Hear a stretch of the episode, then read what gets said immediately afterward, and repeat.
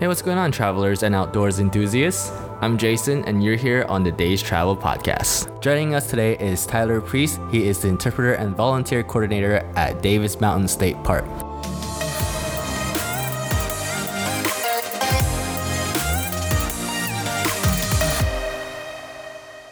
So yeah, uh, some other things that make this place, this park, unique is uh, our our skies. We have some of the darkest skies in the United States, and just down the road from us is the McDonald Observatory, and it's managed by the University of Texas. They do uh, deep space research. You can see their domed telescopes from the high points in our park, and they're about ten miles away. They they so they do deep space research. They um, but they also have a public component of outreach. So they do star they they have star parties, what they call star parties, where on Tuesday, Friday, and Saturday nights they have hundreds of people show up to sort of an amphitheater in the round, and uh, they'll have an, an, expert right in the middle of that who uh, has a pointer, and he can, you know, he or she will be pointing out the constellations that you can see at that time of year and some of the stories behind those constellations, the different planets um, the, you know, International Space Station, if that's moving by, and just really kind of captivate captivate your imagination with what you're getting to see. And then around the perimeter of that are several uh, several telescopes.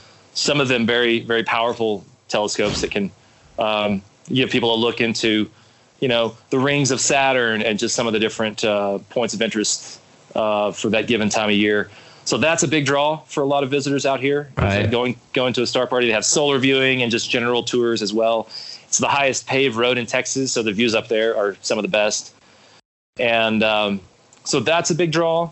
Um, we're a gateway park to Big Bend National Park, and so some people like to stop here on their way down to Big Bend and kind of uh, kind of you know sort of wet, you know get their whet their appetite for adventure here and. Uh, we and, and, a lot of people bring their own telescopes and, and do you know their own stargazing here in our park. Um, we what else? Um, it's funny because in like I've been to Big Bend so many times and I have yet stopped at this this place. So just from what you're saying, it like I'm going back to Big Bend I think later this fall. I nice. feel like I need I need to I need to just stop by and check this place out. Just because and you mentioned the observatory, and I'm a huge like Milky Way and stargazing person, so I'm I'm definitely planning on it now.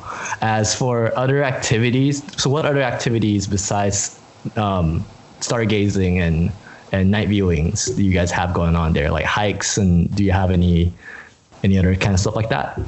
Sure, we've got um, we've got a good trail system here. So we uh, kind of on the main. We've got sort of two sides of the park. One is the developed side, um, the main side of the park, and uh, we've got a good a good little trail system here, uh, and plenty of hiking. But then across the road, across Highway 118, is our primitive area, and that's we actually have backpacking and equestrian uh, trails there and so if folks do want to backpack um, or, or, bring their own horse uh, up to our our trail system across kind of across the road, then those are some those provide some pretty cool, very more more remote wilderness kind of options there. Um, and um, and so pl- uh, plenty of hiking. We're kind of a hiker hiker's destination um, for uh, for West Texas. Um, awesome. And um, and then birding is huge here. We are a globally recognized birding uh, area here in the Davis Mountains, and we've got two bird blinds. Um, and, and, since we do have a cooler, higher, you know, kind of elevation and climate here, uh, it's a lot. It's a very important stopping place for a lot of migratory birds. So there is almost here in the region of the Davis Mountains. There's almost a bird uh, that can be seen throughout the year for every day of the year. So over 300 birds have been identified out here. Hey there, traveler. I hope you're learning a lot from this week's podcast. And if you'd like to support us, go check out www.daystravel.com and enjoy the rest of this episode.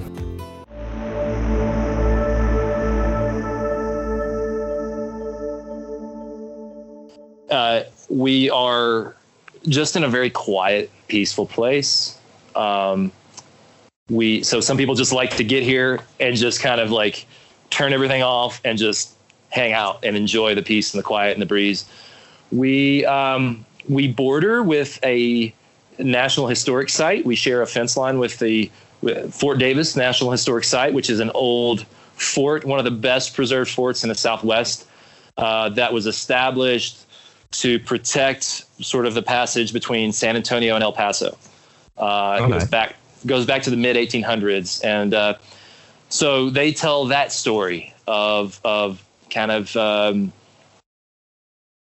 uh, you know that that history of uh, Native Native American uh, and early kind of Western settler uh, conflict, and right. um, and they do a great job of telling that story down just down kind of down the hill from us, and we actually have trails that connect uh, from our park in uh, hikes that go through a lot of these narrow little boulder boulder passages, and um, and, so you could hike from our park into theirs, and then tour around the old grounds of the fort and walk into some of the old structures and uh, walk into the hospital and uh, the old barracks and uh, learn about learn about that history. So uh, awesome. that's that's another draw uh, to this area. Um, quick question, just sure. from what you said, from all that, two question arises.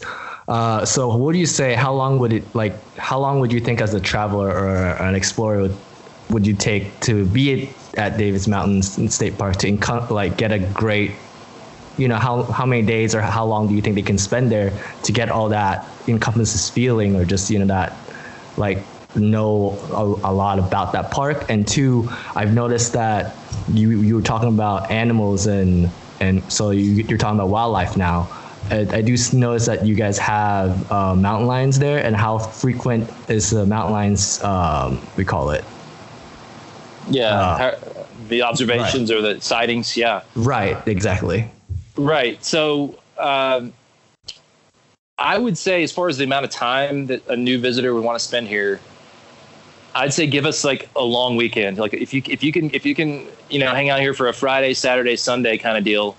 Um, you know, three days. I think you will. That'll be enough time to really get a feel for for this place, this region, and then it'll open up. I think your eyes to how much there is to see and do out here. That will kind of make you want to come back for more uh, later. Uh, awesome. And so we, we do say there's there's more than meets the eye out here. Uh, it, it, seems like a remote, kind of boring place, but when you actually get out here, um, the things that you can do, uh, you know, it, it there's always something you don't get to, and so it's always a good excuse to come back. Um, and so some of those other draws in the area, thinking just outside the park, um, would be Balmorhea State Park, which is like our sister park. We had some of the some of the same company in the CCC built uh, what's regarded as one of the largest spring-fed pools in the world. Um, it is just at the foot of the Davis Mountains, uh, about 30 minutes from us, and it's one of the most scenic drives in Texas. Just absolutely gorgeous canyon drive. And it is a lot of the beautiful stone architecture and it's there's a, there's a, just a really big pool that has crystal clear water. Uh, i think it's like millions of gallons flowing through it in a single day. And uh, is has fish you know some endangered species of fish swimming around in it um, black catfish. So you know bring your goggles your snorkel and uh, have fun swimming around and, and, and looking at the fish. I mean people bring you know their scuba their scuba gear out and um, and play around, you know, with uh, you know diving around there, and um, and it's just it's just such a beautiful setting with just mountains in the distance and this little oasis in the middle of Chihuahuan Desert. Uh, so that's a draw for a lot of people, and that pool was closed for um, about a, almost almost a year. Uh, it recently reopened in March, so uh, that's where a lot of Texans go to uh, to cool off and beat the heat, and um, so that's just up the road. And then uh, let's see, we have we're just outside the small town of Fort Davis, and uh, there's we sort of sit on a triangle of three towns, which Fort Davis is at the top of that triangle, and then Marfa, uh, are kind of a a, a, really interesting art, uh, modern art uh, outpost uh, with a lot of culture, a lot of music, a lot of. Uh, it's becoming more of a kind of a little festival town that draws yeah. a lot of photographers, a lot of a lot of young adults, especially.